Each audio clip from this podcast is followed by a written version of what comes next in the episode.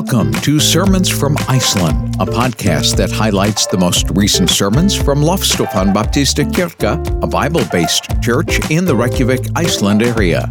Pastor Gunnar Ingi Gunnarsson and the ministry staff of Loftstofan are grateful that you're joining us for today's study in God's Word as a supplement to your weekly routine of meeting with your local church to worship Jesus Christ, our Lord and Savior following was recorded on Sunday, August 28, 2022. Today's message title Praying the Promises of God, a study in the book of Nehemiah.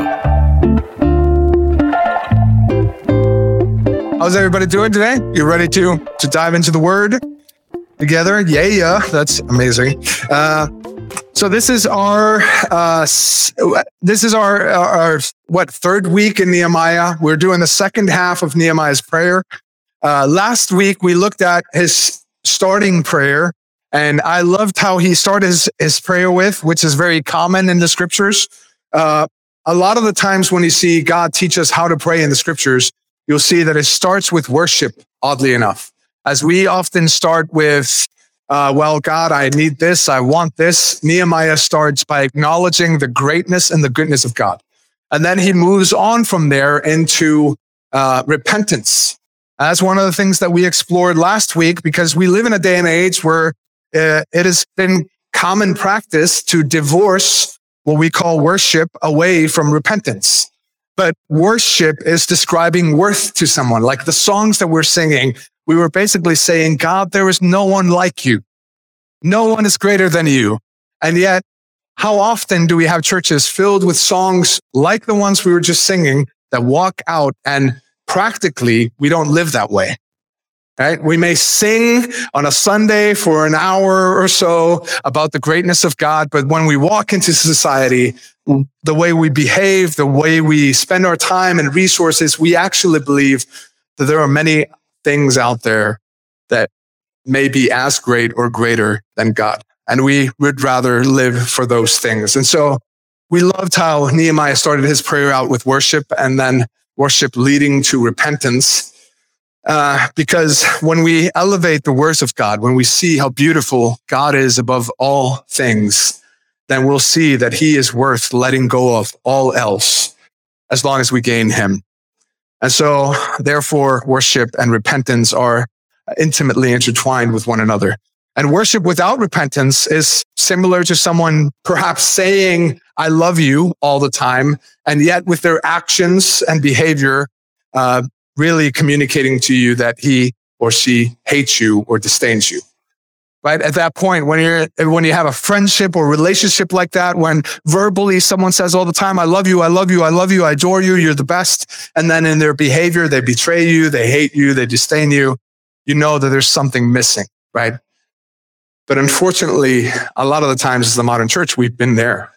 We gather on Sundays and we say, God, you're awesome. You're the best.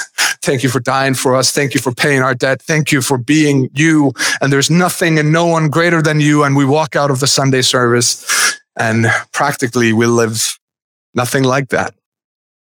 And so, unfortunately, that kind of worship is very common today. But in our second half of Nehemiah's prayer, we dive into Nehemiah praying through God's promises and praying for restoration. And there's actually one thing because uh, I don't know know about you, but if you meet with me and things are not going well in your life, typically one of the first questions I'll ask you is, "How's your time with God in prayer? How's your study of and and dwelling on the Word of God and His Scriptures?" And, and how, how is that going before we move into anything else? And so in Nehemiah 1, uh, verses 8 through 10, we actually see a few things. We see Nehemiah is reading scripture. Perhaps in these verses, he is actually memorizing scripture. And then lastly, he's praying scripture. And so I've, I read a book some time ago called Praying the Bible or something like that by Donald Miller. And it changed this way, the way I read my Bible. And actually, when we're dwelling on Nehemiah's prayer here, that's what he's doing right here. He's praying the promises of God. And so would you stand with me as we read these verses in Nehemiah it says, Remember the word that you commanded your servant Moses, saying, If you are unfaithful, I will scatter you among the peoples. But if you return to me and keep my commandments and do them, though your outcasts are in the uttermost parts of heaven, from there I will gather them and bring them to a place that I have chosen to make my name dwell there. They are your servants and your people whom you have redeemed by your great power and by your strong hand. Amen. Let's be seated. So with Nehemiah, what we start with is he's praying the promises of God for his people. Um, now, I don't know if you have babysat kids or if you have kids. As I was thinking about this, this feels to me what my kids often do to me. They go, Dad, will you do X? I'll say, okay. In frustration after being asked a thousand times, okay, I will do X. And then, uh, what, if I ever back out of my promise, they remind me of, but dad, you promised, right? So if you don't know, uh, my oldest son, Mikhail, and some of you have experienced this, the, the, the toll this takes on your soul as you come to our house. Uh, so he's, he's got, he's, he's autistic and he gets into things and fixates on things for years. I mean, things that you would never even think about fixating on. One of the things was the 20th Century Fox intro to movies. You know what I'm talking about? And actually, if he, if he was in here right now, he would scream out like, stop, because I'm not allowed to sing it for some reason. But he would go on YouTube and find these 20th Century Fox intros and watch that 20 second clip repeatedly. And if you'd let him for hours, just that one clip, then he would find other YouTube videos that were the same clip, but distorted in some ways. So it's like, and he would turn it up. And, and if you, if he would ask for screen time and you would give it to him and you're like, okay, you get 40 minutes or so. After 15 minutes of that intro happening over and over again, you're just like, no, no, no, I can't do this. I can't, I got to take the, the iPad away. And as I was thinking about this, I was actually thinking about those moments that I've had with Mikael because he won't say much, but he will start to like, his eyes will just look at you and start crying because he really loves that intro. And I'm like, I was thinking how many times I've been so bothered by this, this plea of, but God, but, but dad, you promised. but dad, you promised. And as I was thinking about this, I was thinking about Nehemiah here and basically what Nehemiah is doing is that. In some ways, he's coming to his heavenly father and saying, Father, this is what you promised. You promised to do the impossible. When your people would be scattered among the nations, you promised you would bring us back if we returned to you. And here I am returning to you. Father, you promised. And the thing that is so awesome about this is that our Heavenly Father is not me, the imperfect dad who gets frustrated over these reminders of what he has promised, but he loves it. He tells us to repeat it to him. Right? Even if you think about, if you think about the Lord's prayer, uh, what is the Father word in English? the Lord's Prayer? Lord's Prayer? Our Father in heaven? Yeah, okay. uh, as you think about that, he's, he's asking us to repeat promises that God has made to him. And he's not annoyed. He's not frustrated like me, but he's encouraging us to do it throughout the scriptures. And here, what Nehemiah is doing is he's dwelling on two chapters in the Bible, Leviticus chapter 26 and Deuteronomy chapter 30. And he's basically quoting them back to God in the form of prayer. The promises there are for the Jewish people of Israel. In those places, God promises them to bless them if they keep his ways. But if they go away from him and go against him, he will punish them. And if they keep his ways, he will provide for them food. He will give them victory over attacking enemies. He will protect them and give them peace and give them uh, a land that's going to grow fruit and vegetables and so on and so, so forth. But in Leviticus, 26, 11 through 12, we see the biggest promise of all. And that is, I will make my, and this is God speaking to Israel. He says, I will make my dwelling among you and my soul shall not abhor you. And I will make among you, uh, I will walk among you and will be your God and you shall be my people. So that's the promise that God says to them. If you follow my ways, this is my promise to you. All the physical blessings, the peace, the prosperity, the biggest promise of all, I will be your God. You will be my people. My presence will be with you and I will walk among you. But in his promises of punishments, he promises them the opposite. That if they oppose God, he will oppose them.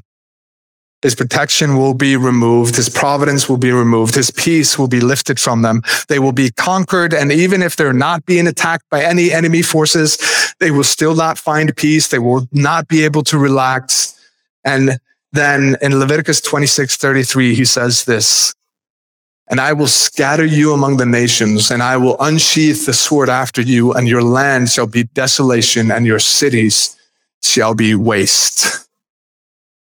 So the promise of God for Nehemiah is not just theoretical. This is like he looks around and this is practical for him. He is living this verse. He is 1300 kilometers away from Jerusalem. He is among the people who have been scattered among the nations. And he's saying, God, you promised if we return to you, that you will gather us out of all the various places around the world and you will gather us back in Jerusalem. And it looks impossible, but you have promised. It's the reality of the situation for the Jewish people living in Israel.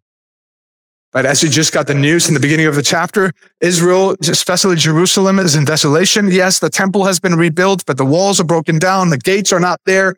They're vulnerable for attacks. But God in his mercy and grace offers a promise that if his people confess their sins and come to him, he will be there waiting with an outreach, outstretched arm. And there are two things that I'd like to mention here. Um, how, first of all, how incredibly sinful we can be. um, if you haven't noticed this, if you check out a list of the best places in the world to live and you look at the flags, do you know where the best places in the world to live, what, what they have in common with regards to their flags? The top ones almost every single time have a cross on them. It's very interesting to see, right? Uh, and, and the reason is because back in the day, a long, long time ago, God's people in these various places, mostly in Scandinavia and other places where they were building churches, preaching the gospel, seeking to reflect the gospel by starting hospitals, by being the social services for the people if they lacked anything physical, uh, by being the educational system where people would go and get educated. And on that ground, basically built a society that was extremely blessed because the church was preaching the gospel and reflecting the gospel in the way they behaved, right? And yet, when you look at those places and you look at the state of Christianity in all those places, you'll see that most of these places with the cross and the flag with a hymn like ours or a national anthem simply called a hymn of praise, fully like elevating the worth of God, yet no one believes it in the country. So one of the things that's blown my mind over the years is how sinful we are. How sinful we are with, with regards to when we pray, God, would you bless us? As the Israelites did, would you bless us? We will keep your commandments. Would you bless us? And then he does bless us. And what we do is basically what the Galatians did. When Paul asked the Galatians, are you going to finish in the flesh what God started in the spirit? And what we've done is the exact same thing as Israel did, as the Galatians did, is we've said, God, thank you for your blessings. Now get out of the picture. We don't need you anymore. We got this from here. And this is exactly what's happened in Israel. God is blessed, and yet they've tried to push him out of the picture. And in pushing him away, he decides, I'm going to let you get the consequences for breaking the covenant and turning away from me. And you see this, right? When things go bad. When things go bad, what is the question very often for Christians? Why would God allow something bad like this to happen? Right? Why would a good God? I have struggled with this. This is a genuine question that I think most of us have asked, right? But anytime things go bad, we ask, why would a good God allow this to happen? And yet when things go right, when things go well, well, uh, there's just our hard work paying off, right? that's, that's, that's thing to us, but, uh, let's not ask any more questions there. And the second thing I want to highlight is this. Many people, when they read this, when they read Leviticus 26 and Numbers 30, and they read the promises of God to his people if they will stick by him, and the promises of God to his people if they will turn away from him, a lot of us will say, Oh, that's harsh. Because why would you bless them as long as they stick with you, but then you would curse them if they leave you? Isn't that harsh? Why don't you just take care of them and love them unconditionally? But the thing is, I think what I have to wrestle with and what Nehemiah is also wrestling with is the love of God is seen from an eternal perspective. So what is the biggest blessing that God can give to his people? Right? He, he promises peace. He promises victory. He promises physical blessings and food and so on. But that's not the ultimate blessing that he can give to his people. After all, you, you may have people who have lived incredibly long and luxurious lives filled with wealth and health and prosperity and popularity. Uh, but then after their hundred years here on earth, what happens? They draw their final breath. They close their eye for the last eye, uh, uh, two eyes for the last time, and they are faced with eternity. Right. And then they might realize that, man, I've been so focused on the temporary blessings of God that I rejected the eternal blessing of being with God forever and enjoying him for all eternity. And a million years from now, they may look back and say, wow, I had a great hundred years but it will be nothing compared to the loss of eternal joy and salvation in Jesus. And so often we forget this. When, when God loves us, he loves us in a way that has eternity in mind. Just as I was reading Romans 8 this morning, I was focusing on that lovely coffee mug verse, right? All things work together for those who are called and loved by God. Man, that's an awesome promise. And for years, I would think, man, that, that means, man, if I get a girlfriend and she dumps me, I get a better girlfriend, you know? Or if I, if I crash my car, I get a better car. Man, this is going to be awesome. There's going to be upward mobility all the way to eternity, right? but you keep reading, keep reading verse 29, 30, 31, and he actually says, no, he has predestined you to be conformed to the image of Christ. That is how he's going to make all situations work out for your good. he's going to change your character to look more like Christ. it's not necessarily a nicer car or a better girlfriend, right? It's no, you're going to look more like Christ more and more. And what is that? That's God loving us with an eternal perspective. If he would simply get me a better car, that's him focusing on this life only. And man, it's great getting a better car, but that's nothing compared to eternity with God. And so when we see God in the Old Testament and we see Nehemiah remind him of his promises that you promised, if we turn to you, you will bring us back to you. That's God loving his people with eternity in mind. And when you think, man, that's harsh. It's harsh that God allowed them to be pulled away from Jerusalem. Just remember, no, this is actually part of his grace to pull his people, to remind them you need me. And not just for this life, for all eternity. You need me more than anything. That's, that's difficult to remember sometimes. Right. And one of the, the things that actually scare me the most with, with regards to the judgment of God is not this, what we see in Leviticus 26 and Numbers 30. It's not God saying, man, if you leave me, I will make sure you feel it. It's actually Romans chapter 1 in the New Testament. Romans 1 gives us this idea of sometimes the punishment of God being completely passive. Not meaning that, man, if you turn from me, I will make you feel it. No, if you turn to me from me, I will let you. That is scary.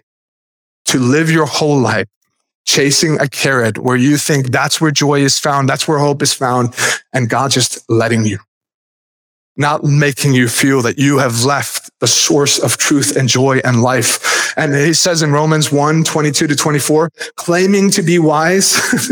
Any of us been there? Claiming to be wise? Uh, they became fools. Some of us have been there. Uh, Elliot, a little too enthusiastic. Yes, I've been there. And exchanged the glory of the immortal God for images resembling mortal men and birds and animals and creeping things. There, what he's saying is, man, what this, this is what we do. We start worshiping created things instead of the creator. And so when we think about the judgment of God to Israel, and he says, no, if you leave me, I'm going to take all these created things away from you and you're going to feel it. That's actually his grace, reminding them this is not where joy is found. You need me. And so he's saying, man, you swapped out the glory of the one true God for created things animals and birds and creeping things. And therefore, God gave them up in the lust of their hearts to impurity. That is a scary judgment of God. Not when he says, I'll make you feel it when you leave me, but rather when he gives us up for it. Saying, you think joy is going to be there? Go for it. Right? You may be able to drown out the screams of your soul for something more, for a while, go for it. That is difficult. And you may scoff and you may be like, well, I don't have any idols to creeping things or animals. Like, just look at your kronars, man. They got fish on them, crabs, creeping things, right? Some of us live for those kronars. Some of us find our identity in those kronars. How many of those kronars do I have? You may think you've moved on from these primitive people, but no, we do the same thing. We worship the creation rather than the creator. And one of the blessings of God in the Old Testament to his people is to say, no, when you leave me, I'll let you know. You will feel it with the hopes that you will come back to me. And when you do, I will gather you from all the various places around the world and so here God is saying, I love you enough so that if you walk away from me, I will make you feel that you've strayed in order that you might have a true blessed life. That is eternity with me. And so Nehemiah says, I will return to you. We will turn, return to you, dear Father. We will remember your promises to restore our ruins when we, when we do that. And so Nehemiah teaches us a lesson that in our prayer, we should seek to pray the Bible back to God. This is actually the same concept that Jesus taught his disciples. So in John 14, Jesus puts it this way, whatever you ask in my name, this I will do, that the Father may be glorified in the Son. If you ask me anything in my name, I will do it. Anyone grappled with that verse? it's like, God, just fast forward my education or whatever.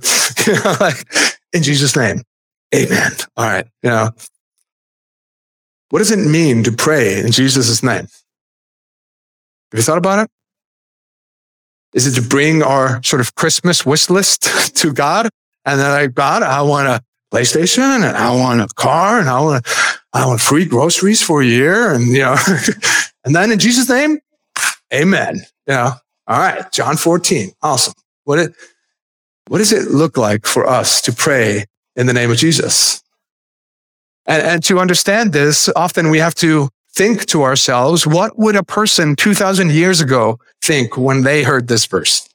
Not what an Icelander would think in 2022, right? But rather, what would someone, one of his disciples 2000 years ago think when they heard this verse of praying in Jesus' name? Well, Remember, they're living in a society where they had prophets who had come and gone throughout the last few hundred years.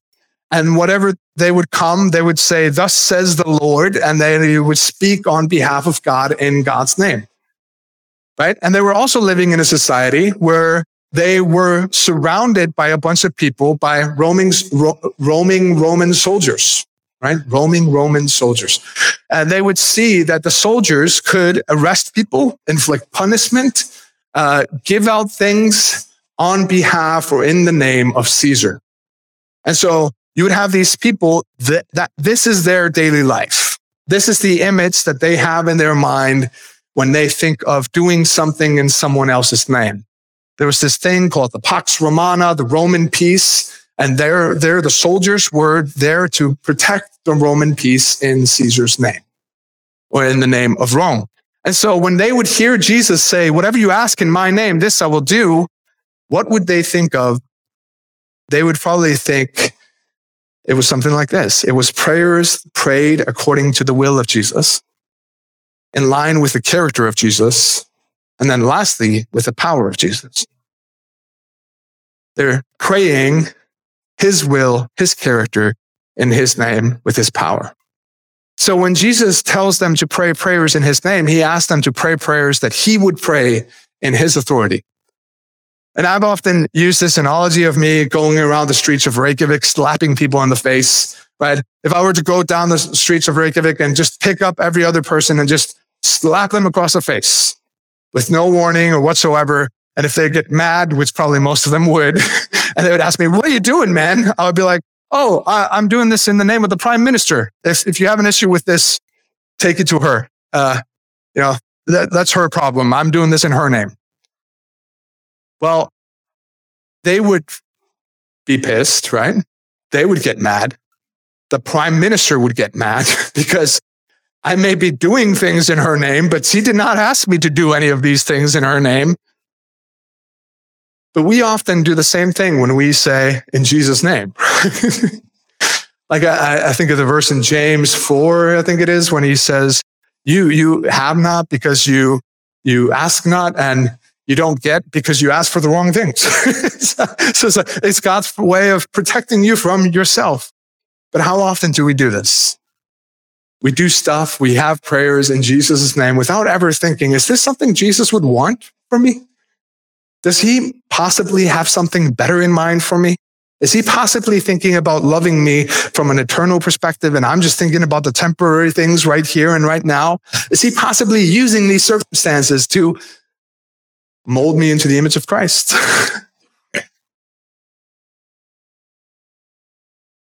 and unfortunately, this is not just something we do now. This is something that's been evident throughout 2000 years of church history. The church has done an incredible job doing things in Jesus' name that he never asked us to do, including to slaughter, to, to kill, to go in wars, to see Christianity as a political force rather than a heart transformation when Jesus didn't ask us to. And it's not just the past, it's the pres- present too. Like even as we think about, okay, what is the church supposed to do? A lot of us think about this Sunday services gatherings, events. That's what the church is.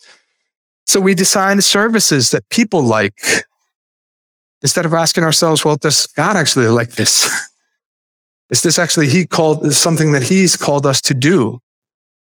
We've made our faith to be about church event and are more worried about creating services rather than making disciples as Jesus asked us to do.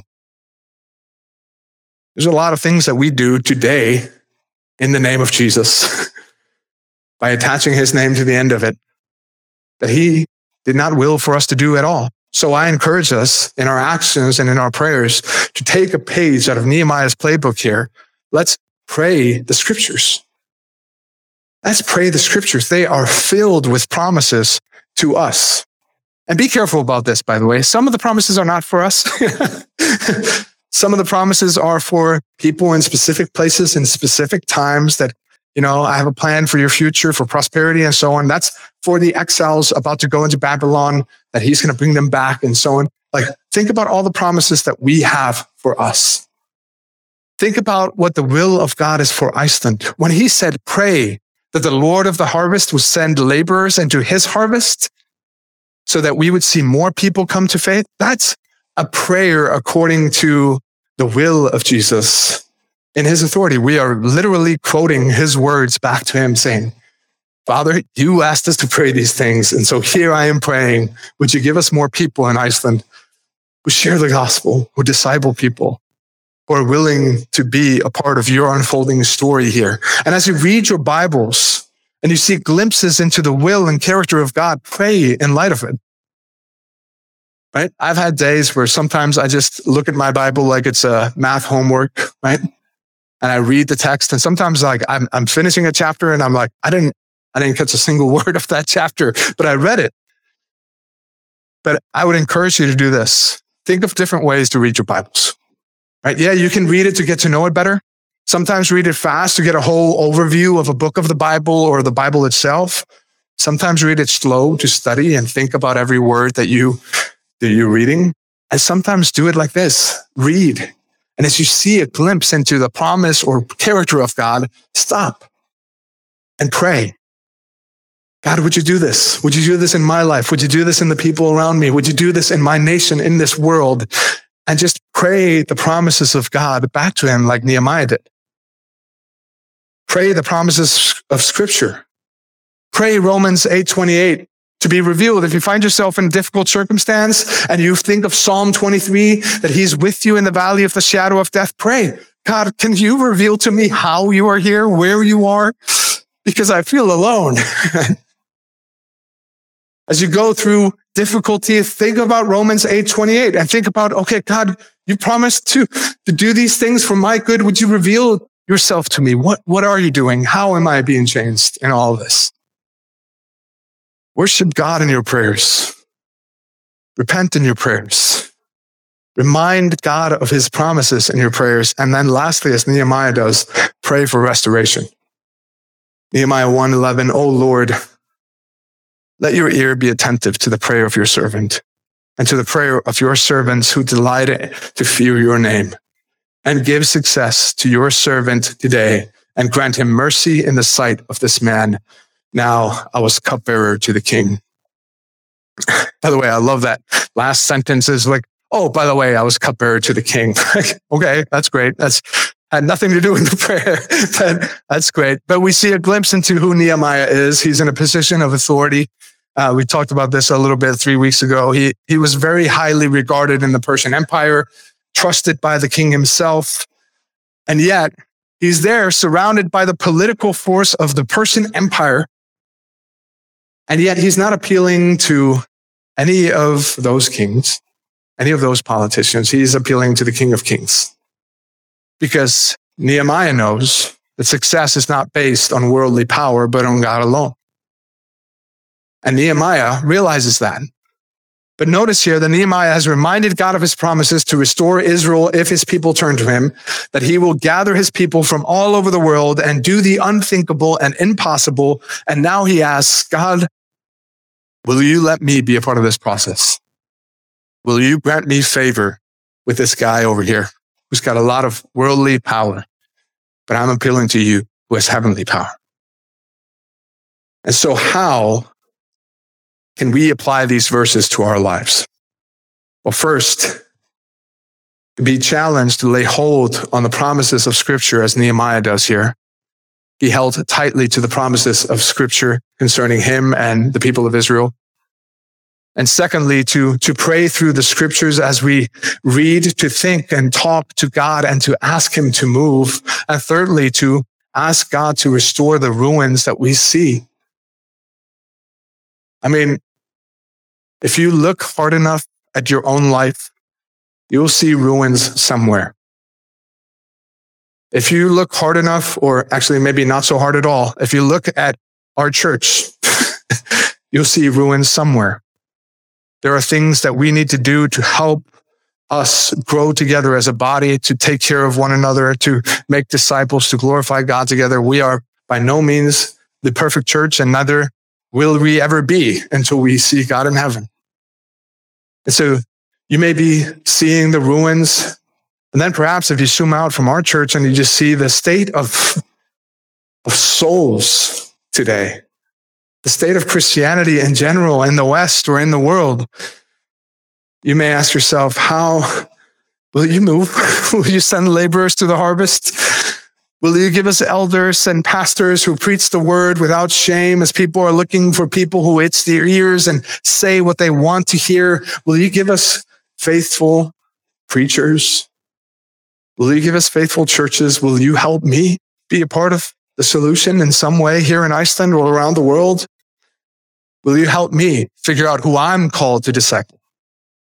And maybe those ruins are ruined relationships, maybe bankrupt spiritual state that you find yourself in. Maybe it's your mindset or your focus, your priorities, whatever it is. Ask God for restoration and ask how God's plan to use you in that.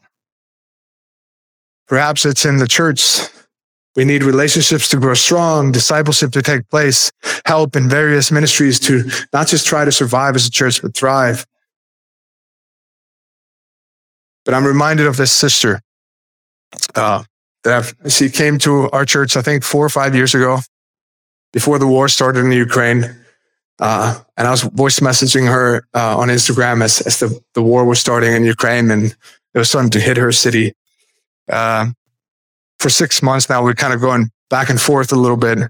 And she's in a city in Ukraine faced with physical ruins all around her even though she had multiple offers to leave, she refused and she wanted to be a light in the midst of the ruins. She, she saw like literal ruins around her and said, I, I think I'm going to be here and be light. And in one of the voice messages, I remember so vividly, she said something along the lines of, if I die, I know where I'll be. There are a bunch of people around me who don't know, don't have that hope. And actually, I was I was talking with uh, Alexei here during the while we were uh, praying, and he was showing me pictures and videos from his church in Ukraine. And it's incredible to see. He was he showed me this video of a chock full like building, maybe 150, 200 people, completely full inside. And then another video from the outside where they had a screen and probably 100 more or something like that. Like the church building was overflowing with people. And he was saying, because of the war, people are coming to faith. And I think of my sister who sent me like, I'm going to be here. I'm going to be salt and light. And that's maybe a dramatic example because there she's literally looking around and there's ruined buildings around her, but there are ruins in the midst of our lives too. There are ruins in our own lives and around us. And the problem in Iceland is we're really good at hiding it, right? We decorate our ruins. we give them a, a facelift so they don't look so bad all the time. We are so good at pretending like everything is fine when in fact everything is falling apart. And she prays for justice. She pay, prays for peace and restoration, but also she knows she wants to be a part of it. And so as we start to take the veil of the very pretty and decorated ruins in our own society, may we do the same thing. God, would you give justice and peace? Would you give hope? And would you somehow let me be a part of this. Would you give me eyes to see and ears to hear what you're doing around me to lay hold of the good things that you've prepared for me to do and to actually ask myself, God, who, who am I called to reach? Who am I called to love? Who am I called to talk to? Who am I, who, who is a young Christian in my life that I can wrap my hands around and walk with them through what Christian life looks like?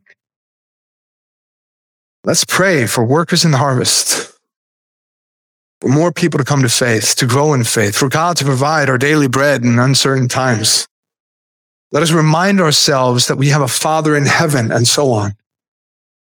But we must start with the biggest ruin of all.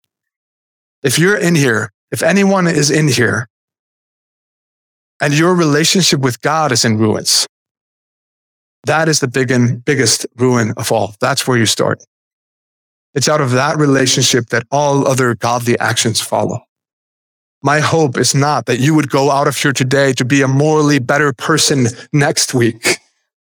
Because if you do that and then you face God, you will realize that you were not moral at all. No one is moral enough for heaven. Romans 3:23 says we've all failed. We've all fallen short of the glory of God, all of us. And if, I, if the only thing I get you to do is to walk out of here today to try to be a more moral person, I've failed. Now that can be the fruit of the faith, but the root of the faith is Jesus. He is the one who fixes your relationship with God. And if you don't start there, you have nothing. You may be bearing fruit, but it's rotten. it will not impress God. Our righteousness is like filthy rags. That's what one of the verses in the Old Testament says. Here I come. Look at how righteous I am. And it's like a dirty rag compared to the holiness of God. It's from our relationship being restored with God that every other godly action follows. So I want to take, uh, I, want us to take and apply these lessons from Nehemiah today and to pray a scripture together. And if you're in here and you've not yet become a follower of Jesus, if you pray this prayer with us and you mean this words and you actually believe them, is there not just empty words to you? This would make you a Christian or um, give you the first step to becoming a Christian. So I want to read these incredible, incredible promises of God in Matthew 11, 28 to 30. And I want us just to pray in light of this. Take a page out of Nehemiah's playbook and pray the promises of God back to him. It says, come to me, all who labor and are heavy laden, and I will give you rest. Take my yoke upon you and learn from me, for I am gentle and lowly in heart, and you will find rest for your souls. For my yoke is easy and my burden is light. So Jesus, we come to you. We are weary from our labors in need of your rest and your peace that surpasses every understanding. We've tried to face life by ourselves. We, we're tired of being let down by other things that promise us joy and peace and rest, and yet they leave us with nothing but disappointment. We are tired from trying to earn our way to heaven, and we ask for your rest. And we give thank, we thank you for that, just as you did with Nehemiah. When we turn to you, we are not met with judgment, but with grace. For you are gentle and lowly in heart. So Jesus, would you help us let go of our striving and man-made burdens that are heavy and take upon us your yoke, which is easy and a burden that doesn't seem like a burden at all, but a joy because we confess that we want to be where you are, where the rest of our souls can be found. And we want to give ourselves to your rule in our lives. And we find rest because we've accepted that we can never earn heaven. But we accept your gracious gift of salvation. That you give peace to our souls by nailing our debt to the cross and bearing our shame and our sin. And we rejoice that you are enough to save us. And now we gladly submit to you for you are gentle and lowly, and you will lead us with grace to everlasting peace and joy. We accept the gift of salvation found in Jesus alone, and we ask you to lead us as we follow you this day, this week, and for the rest of our lives. Give us your peace. In Jesus' name, I pray. Amen.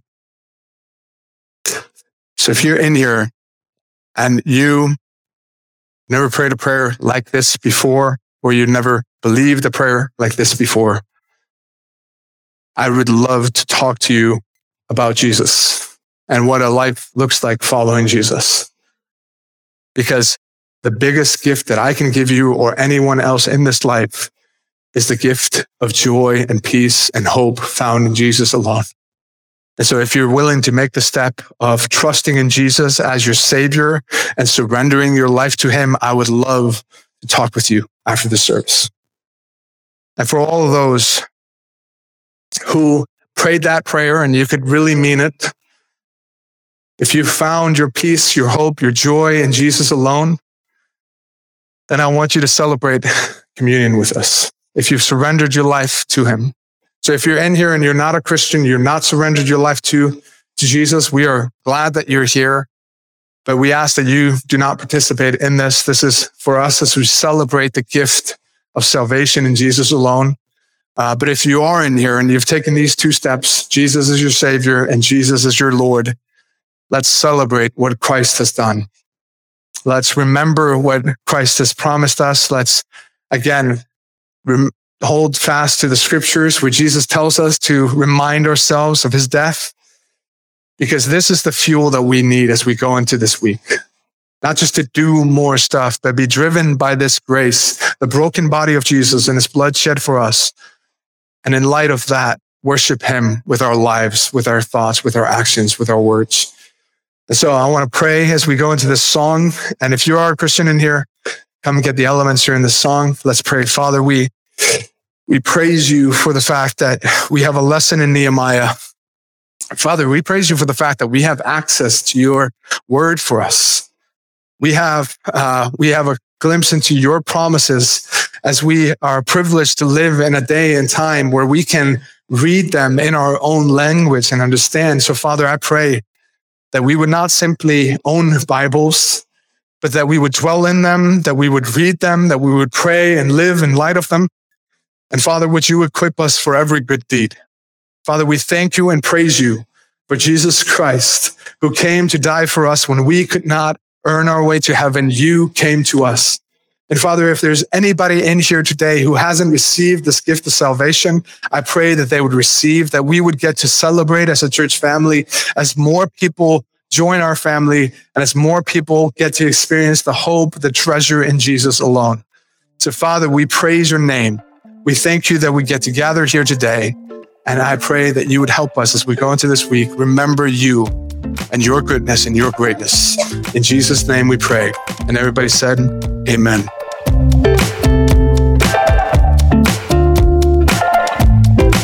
You've been listening to Sermons from Iceland, a weekly podcast highlighting the Sunday teaching ministry of Loftstofan Baptistakirkja in Reykjavik, Iceland. If you have a desire to see the gospel spread in Iceland, consider partnering with the Iceland Project. For more information, go to theicelandproject.org. If you live in Iceland or plan on visiting Iceland soon, make plans to worship with us at 11 a.m. on Sundays. Our address is Fagrathing 2A, Kópavogur, only 7 miles or 12 kilometers southeast of downtown Reykjavik. You can reach Pastor Gunnar via the Loftstofan Facebook page or by email. His address is loftstofan at loftstofan.is. Join us next week for another Bible based and Jesus centered message on Sermons from Iceland.